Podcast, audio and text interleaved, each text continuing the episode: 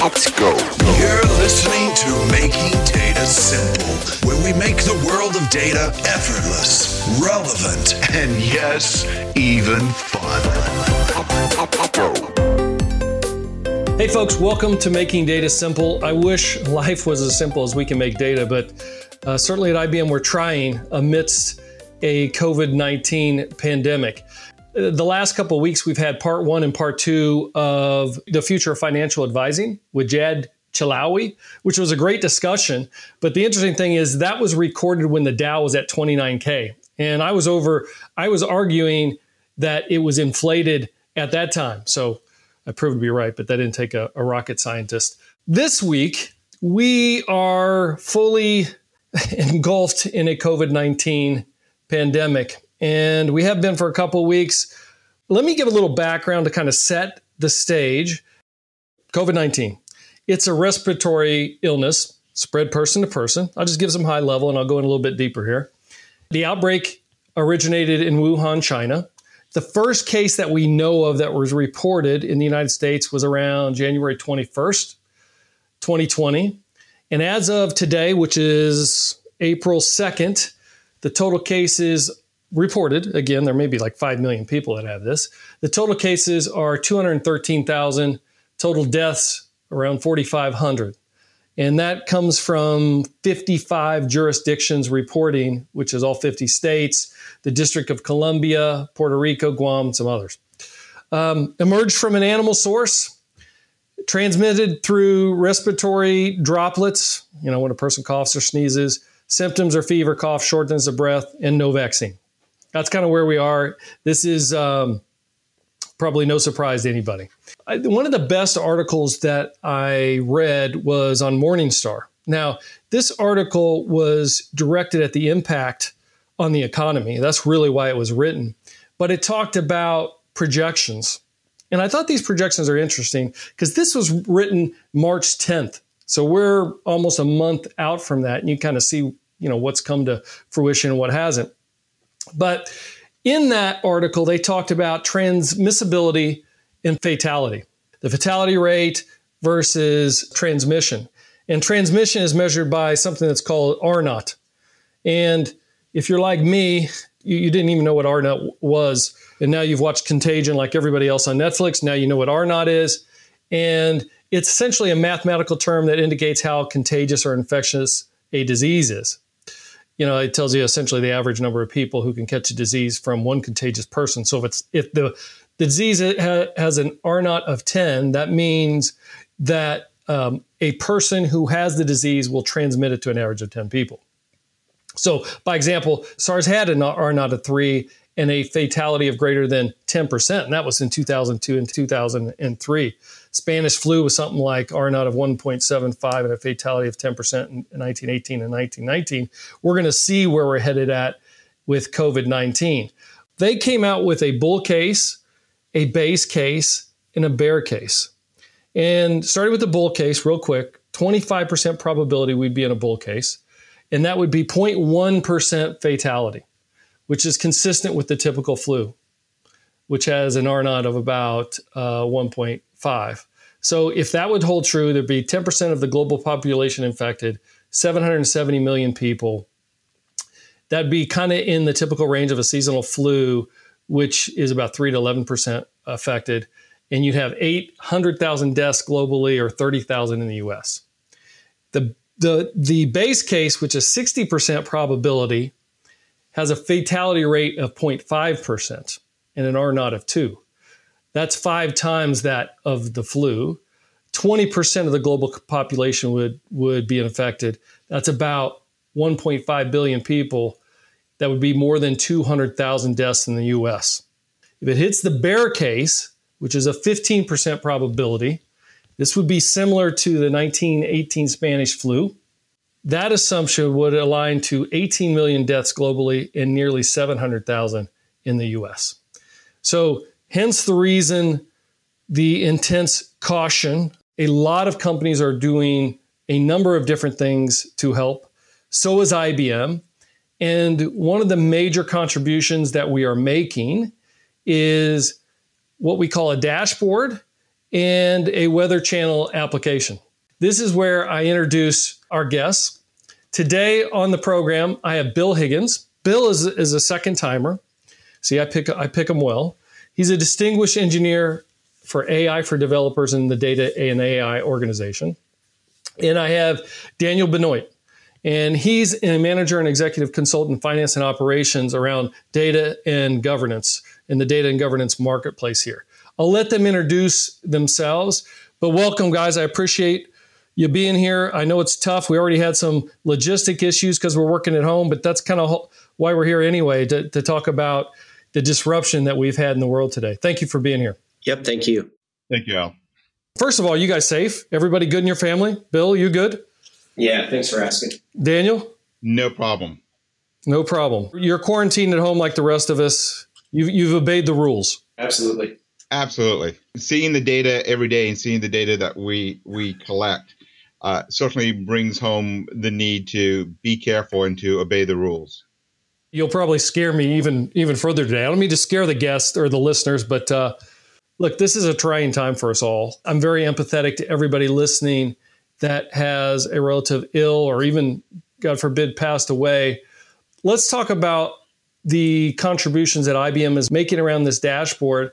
Is this delivered in a dashboard in a Weather Channel app? Where can folks get it? Why the hell do we need another app? Why not just go to the CDC? Yeah, uh, maybe I, I can start on that one. When this thing was clear that it was going to get out of China and that it was going to become a worldwide problem, we thought, how could we help? You know, what's the big problem to solve?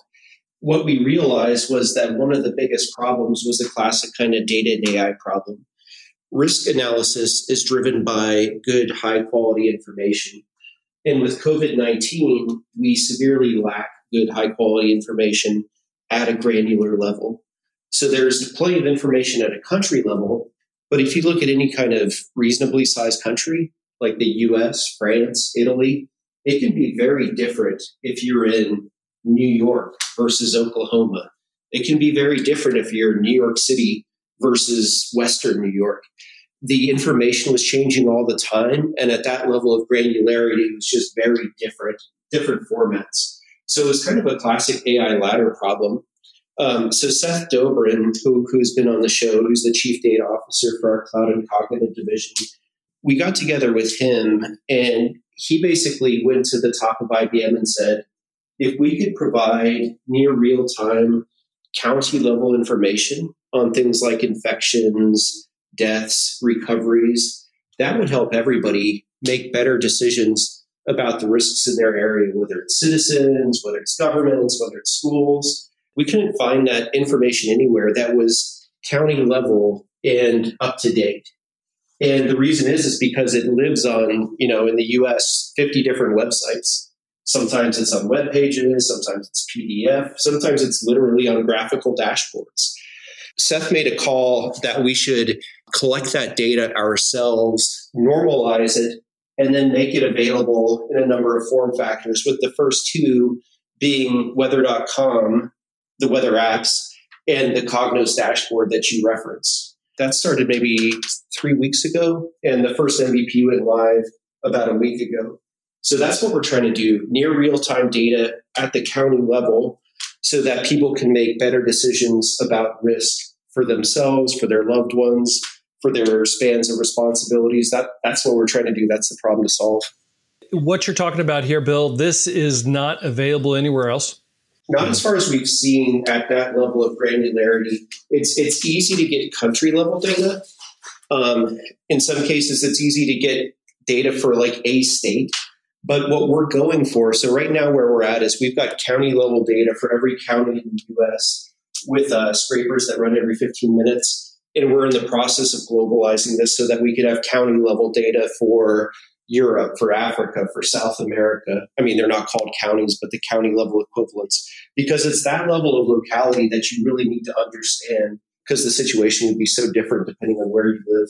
When we made the decision to try to gather the data at the county level, just starting with the US, we realized in about an hour that it was a natural language processing problem because all of the data, it's not like there's a common API for states to surface up COVID 19 information. So, what we found was that the data was only available on state websites in HTML, in PDF, in images.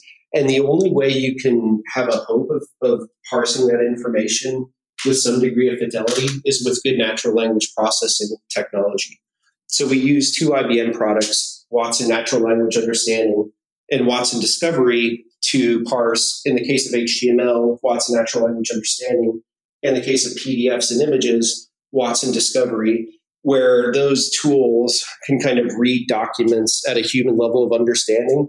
And so, even though the states might have documents that were only built for humans, our Watson tech can basically read it to and then feed it forward into a system where it can be cleansed, normalized, and ultimately presented to people. But that was just the technical side. There were a whole slew of governance issues as well, but that's really Daniel's area. But Bill, does this take on prediction as well? I mean, can you like can we watch it grow in New York and spread west across the United States? There's definitely that, that possibility. We've held off on doing that so far um, because, you know, when you think about the, the AI ladder that collect, organize, analyze, and fuse, collect and organize at a worldwide county level of granularity is super hard. So initially, we're just focused on that. The other thing, and again, this gets into some governance issues, is as soon as you start making predictions about what might happen a pandemic, you kind of open up a whole slew of you know liability issues that you have to worry about. And so we're we will only do that with you know professional epidemiologists if we go there at all. Makes sense. All right so back to the question at hand and daniel you're on the hot seat now. The thing I the first reaction i had when we were doing this and i was investigating and talking with seth and and others is you know what the international and local data governance regulations would be and how we're abiding by those. Am I overthinking it or what have we done in that area or what are we doing in that area? Yeah, so so there's a couple of things that are out. You're right. I mean, w- most people are very you know kind of cognizant of of laws in the United States, and generally, you know, governments uh, cannot you know copyright or prevent the the reuse of their data. But as you said, uh, it, it varies jurisdiction by jurisdiction. So as Bill said, every website that we're scraping we have a set of people both on my team and working with the legal department and attorneys where we actually go and interrogate the terms and conditions of those websites and ensure that IBM is, is abiding by it. You know, ethically, IBM wants to make sure that you know data that we're pulling in that we have the right to use it, we have the right to pass it on. We're reaching out to business people, attorneys, data analysts from around the world to ensure that you know IBM's gained the proper permission and the proper rights to use to use this data and be able to you know share it with the world. Well, the the one thing about this project is it's proven how fast we can execute. Anyone can execute when you want to. You guys have already been doing this a couple weeks, and we've already got this up and running. So I guess where I'm going with this, Daniel, is I can't believe that took that long, though. I mean, the the, the data must be pretty accessible with the right to be able to express it in the terms we're doing on this dashboard? Um, actually, it's not. As Bill said, I mean, you know, we're we're reacting fast, and and if we think about it, that the the government agencies, you know, were acting even faster. There are no APIs. There's no standard way to, to get the data. And one of the things that we're doing from, you know, the work that Bill and I are doing is, I mean, maybe why it's a little bit different than what you see on some you know some other companies' website is we're actually applying governance and data data quality principles to the data that we're bringing in. We have people you know who are writing starting to write routines to ensure such things as the cumulative numbers are, are going up and they're not going down. The cumulative numbers are, are all over the place. One day they'll be 100 and the next day they're 90. So one of the things that you know we're working to ensure is kind of the, the quality of the data that we're bringing in and that there is data quality, and, and in fact, we still have you know people in the loop to make sure that there's a reasonable reasonableness of the data before we publish it out to you know to our customers and, and to the Weather Channel, et cetera. But man, you've been able to do that quickly. In the last couple of weeks, how are you doing that so fast if there's regulations? Regulations does not equal fast. No, it doesn't. There are some things that we'd already been building out in the Global Chief Data Office to to support, you know, the corporate data lake um, which is up and running. And basically, this this ended up being an extension of that data lake and being able to extend some processes and technology that we'd already been building um, inside the GCDO and being able to bring, quickly bring it to, to bear on this problem. So I got it. I got it. And so you're essentially you got people all over the place working cleansing to make sure that the the data is properly regulated. We're not giving out personal information and that kind of thing. We really pulled together the A team. So like you know Daniel's leader in CDO. When we were pulling together the pipeline team, it's like okay, chief programmer from Watson NLU, chief pro- programmer from Cloud Marketplace, chief programmer from Watson Core AI Frameworks so when you pull together an A team and you focus them on a task, you can move really fast. And we've really got an interdisciplinary A team: engineers, governance folks, legal folks, etc. You know what's interesting to me about this? In the U.S., I don't need to tell you guys, but people are very conscious of their privacy governance. I can't help but think that uh, the way we're looking at that privacy is changing a little bit on the back of COVID 19. And I'll give you a couple examples. My buddy called me the other day and we were talking about this and everything else. You know, the world's crazy right now. And he was talking about how he was seeing and even sent me a Twitter feed uh, on this where, you know, in China, by example, they're they're tracking every movement of folks there to see where things are, are going and try to predict and prevent the spread in the future. And he was like kind of troubled with it, but said, you know what, I think maybe we should do this. And then, as a side, or not as a side, directly related, there's a new study by the Harris Poll that says individuals support drastic measures such as cell phone tracking. And I hear this is going on right now, right? Cell phone tracking and access to get some of these metrics to make sure or to see how it's impacting the, the spread of this disease. The question is, is this is interesting because this is a guy that I know is completely anti-government. And he's talking about this and he's saying, yeah, maybe. And this is a guy that's anti-government. I can't imagine others. What do you see as the, the short and the long-term implications of this change around data privacy and governance? Short term, I, I, think it's difficult because there are already laws in place like GDPR in Europe, like the California Privacy Act in, in California, and, and, there are many other activities and, and the states were were pursuing in this space. It is going to be interesting to see if they legislatively a turn off the road and either free up or allow some level of additional tracking or reporting. As you said, though, Al, I mean, people are not aware of it.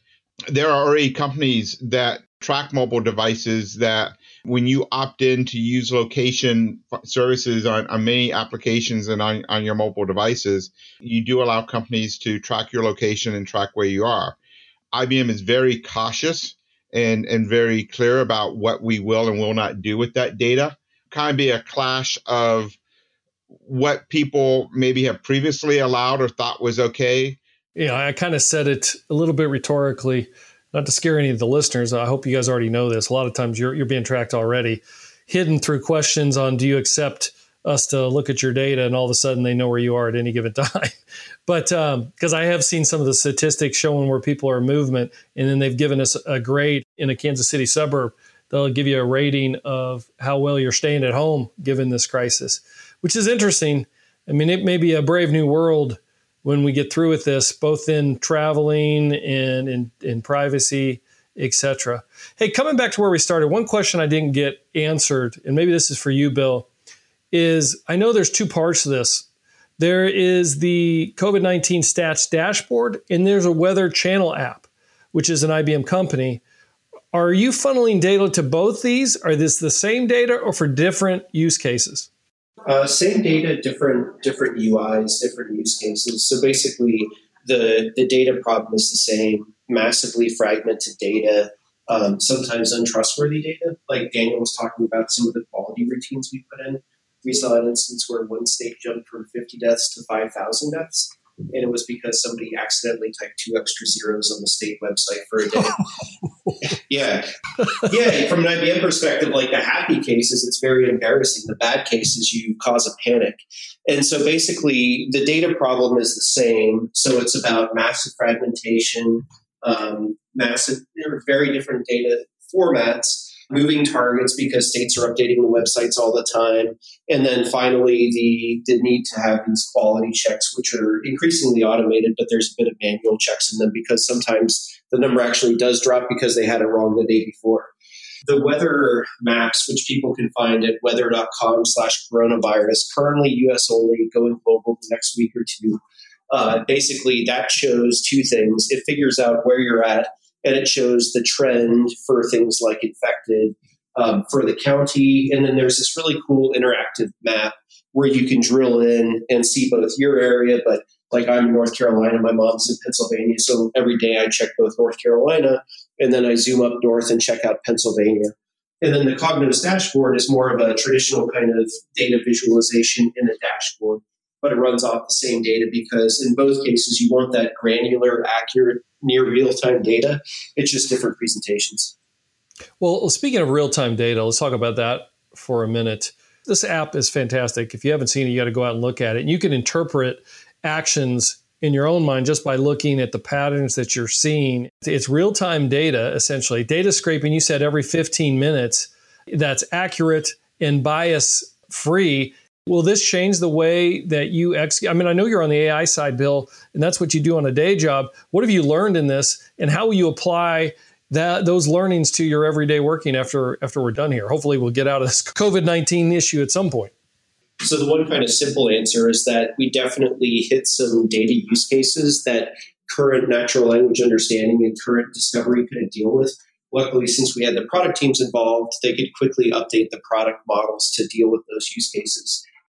The second thing, though, I think it's, it's kind of proven to me that you actually can evolve pretty gnarly data centric systems pretty quickly with the right people and with the right architecture. One really key architectural design principle is to allow for the extensibility of the system. So, right now, it only has things like the number of infected dead, et cetera, but we're talking about things like number of hospital beds in a given location because that's going to become really important in parts of the US in a month or two. I mean, in New York, it's already important, but this thing's just going to kind of like roll out over the next month or two. So it's really about how can we quickly evolve a very data centric system. And that, that's been a real eye opener, and it's made us think differently about how we architect our, our commercial AI apps going forward. I mean, the data is fantastic. It's absolutely fantastic. If you've not seen this dashboard, uh, it's terrific. I mean, it shows you everything, everywhere, you know, everything that Bill just said, stated. Um, it's almost like we're working real time through a compressed version of what we call the latter day AI. And if you've listened to this podcast, you've heard me say it many times. It's essentially data, uh, governance, analytics, AI, all compressed into one. You're going to grab data, you're doing it real time. We talked about it. You put it in a data lake, you're putting it in analytics, you're pushing visualization. This is a, a case study in and of itself. I got to believe that uh, this is something we can leverage over time here at IBM. Um, how are you using the tool, Bill? I'll start with you because you said you look at it for your family, et cetera. I mean, what are you getting out of it in terms of actions, or what action? Is it just information you're taking? Um, it's more just awareness and kind of have a sense about where people in my kind of like my family sphere, like in Pennsylvania and Wisconsin, how their areas are doing. I mean, luckily for, for me and my family, we're all in states where they've been given shelter at home uh, orders. So there's really not that much to do besides just stay at home. So for me, it's really just peace of mind about what, how things are progressing in places. I mean, if I do see like a spike in Pennsylvania, I'll probably let my sister know just for her awareness. But since we're all just staying at home, it's not driving driving different behavior for me. How about you, Daniel? Anything yeah, different I, from your side? Well, since I, I'm I, am I'm a data geek at heart, when I when I look at it, kind of I think maybe Bill can appreciate this as well as you, Al. You know, I start visualizing and thinking of other pieces of information that would be helpful to me personally and maybe to my family or friends. This is like the a testament, or I don't know if that's the word. This is like the dream of governance. It's like governance all the way through. You you, you should be in heaven right now because you're governance man. what has been the biggest surprise or the biggest challenge that you've had in this endeavor? Long-term IBMer, not my first job, but I've been here for a long time. Really satisfied of how IBM has really come together so quickly with this common goal. There's always some turf battles and and some turf wars, but all that has gone by the wayside as IBM has united to address this problem started first internally with as a company and what we need to do for our employees. But as we've expanded that to what we need to do to our broader community, um, with our customers, and then with the the public in general. So it's been really amazing watching how the company has has come together on this. So similarly, um, you know, I'm a big kind of software engineering nerd, and uh, in software engineering, we've got all these laws. And two that I thought would be really tough with this project are, are Brooks Law and Conway's Law. Brooks Law being um, adding a person to a late project will make it later, and Conway's Law being that the architecture of a system will, will kind of mirror its organizational structure. And um, I think this project has demonstrated to me that those laws are breakable if you have the right level of talent and if you have the right level of willpower. Like we've um, we've been in some conversations talking about system architecture with some very senior architects who've never met each other until this week. Typically, you can imagine those just being very standoffish, very ego driven. And a few times we've just said to each other, hey, every minute or every hour we spend kind of arguing about this fine architectural point could mean additional people getting infected or dying because they don't have the right information. So let's just make a call, let's go with it. And if, if it seems wrong later, we'll go back and fix it. And so I actually told my team, like, other than the kind of the chaotic nature of the project and the 16 hour days, I don't ever want to stop working this way uh, because it's just bringing people together to solve a problem. I, I preach to my team autonomy, mastery, and purpose, in, in, empowerment, expertise, and meaning. It's amazing with that and alignment will do. It's a powerful thing. So you get amazing response, talent, and a sense of urgency. And, and I have seen over the last two weeks, this has been absolutely amazing. I don't know if you guys have anything else you want to add. I think we got another podcast we're thinking about for this one as well. But uh, any comments you have there would be great. The, the only thing I'll say on that, which I think people kind of miss sometimes is that people need to ask questions like what are the symptoms of COVID 19 so they can kind of get peace of mind whether they may or may not have it. Um, if you have a doctor answering that question for like a thousand people in the area, that means that that doctor can't be treating patients because he or she is answering that question. So by having the bot do it, you actually free up the expert humans to provide better care to other people. So that's a really important aspect of the solution. I agree. So everybody listening, you know, go check out. We'll put it in our show notes. The COVID nineteen dash or stats dashboard, as well as the Weather Channel app. You can get that at any app store. We'll put all this stuff in the show notes. Gentlemen, is there anything that we didn't mention that's critical or that you want to make sure that the listeners hear before we adjourn? I mean, I'd just like to reemphasize that, you know, you had two guests on the show. There's literally thousands of IBMers working on this stuff just on the the stuff that became the weather dashboard, I bet there's 200 IBMers working on it as part of their day jobs. So I'd just like to recognize, you know, all the IBMers who are working late nights and working weekends to try to help our clients and try, trying to help citizens cope with this kind of historic pandemic. Yeah, and, and I echo what Bill said. Congratulations and thank you to everyone who's doing that. Amen to that, guys. I see people working hundreds of hours a week. I mean, they're not sleeping and I have never seen them more excited than now. And and you know, that that sounds weird in in the state that we're in, but they know they're doing good, and that makes a huge huge difference. Hey, let me ask you a couple things before we go. Just personally, you guys are remote. Both of you guys are at home, I presume, sitting in your your office. You got any tips or tricks for for those listening? I mean, things that you found valuable to you. It is hard you do have to set boundaries. And, you know, at some point, you got to put the laptop down, you got to close it. You got to go spend time with your family, with your pets, whatever. You do got to make sure that you're, you're disconnecting from all the chaos that's going on around you. Yeah, I, I agree with that. The other thing I'll say is um, one of the kind of the benefits of working on the COVID 19 response is that it gives me less time to kind of obsess over CNN or obsess over Twitter. Because it's so one really good tip I've heard is put yourself on a news budget. 10 minutes in the morning, 10 minutes at night, and then just otherwise leave it alone. That can just really drive up your stress level. And then the other thing from a leadership perspective, um, just remember people are dealing with unprecedented stress because of the situation, because of the, the lives being shook up, all of a sudden kids being at home. So if you're a leader, just give your folks some slack. And so I think as leaders, we really just have to be extra careful about giving our folks slack during this this unprecedented time. I agree. Actually, that's to me, it's kind of refreshing in that it's real. You know, you get to see people. They're real. They've got a- animals around them. They got kids around them. We talked before we began this podcast that one of your kids may run in, Bill, and, and look, I, I think that would be great. Actually, I think that people welcome that kind of stuff. It's normalcy, and I agree with you on the news thing.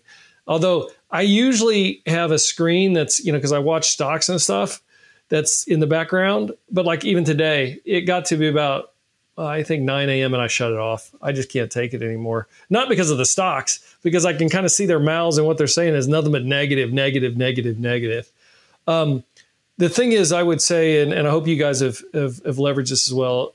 I, I don't want to forget that the one good thing is there's a lot of bad things, and we can talk about all the bad things, including you know people passing away over this thing. I mean, it's it's unbelievable. However, right now I get to spend some time with my family. They're at home.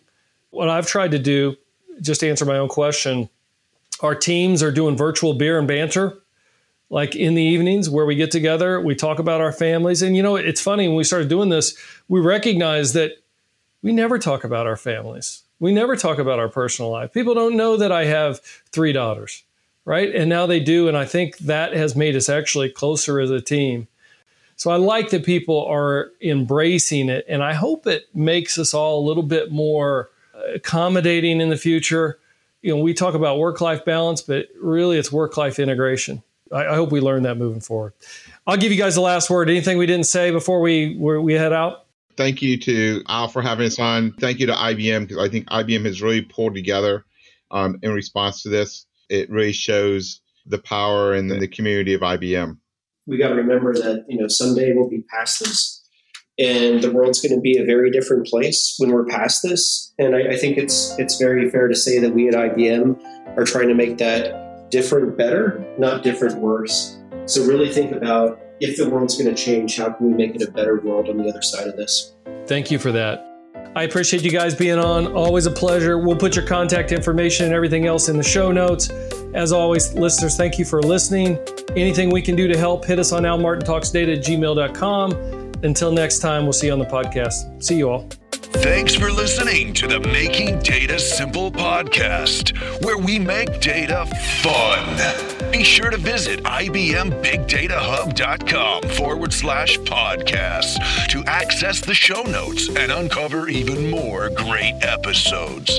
Remember, the views expressed here are those of the host and its guests and do not necessarily represent the views of IBM. Until next time, Let's go. Over and out.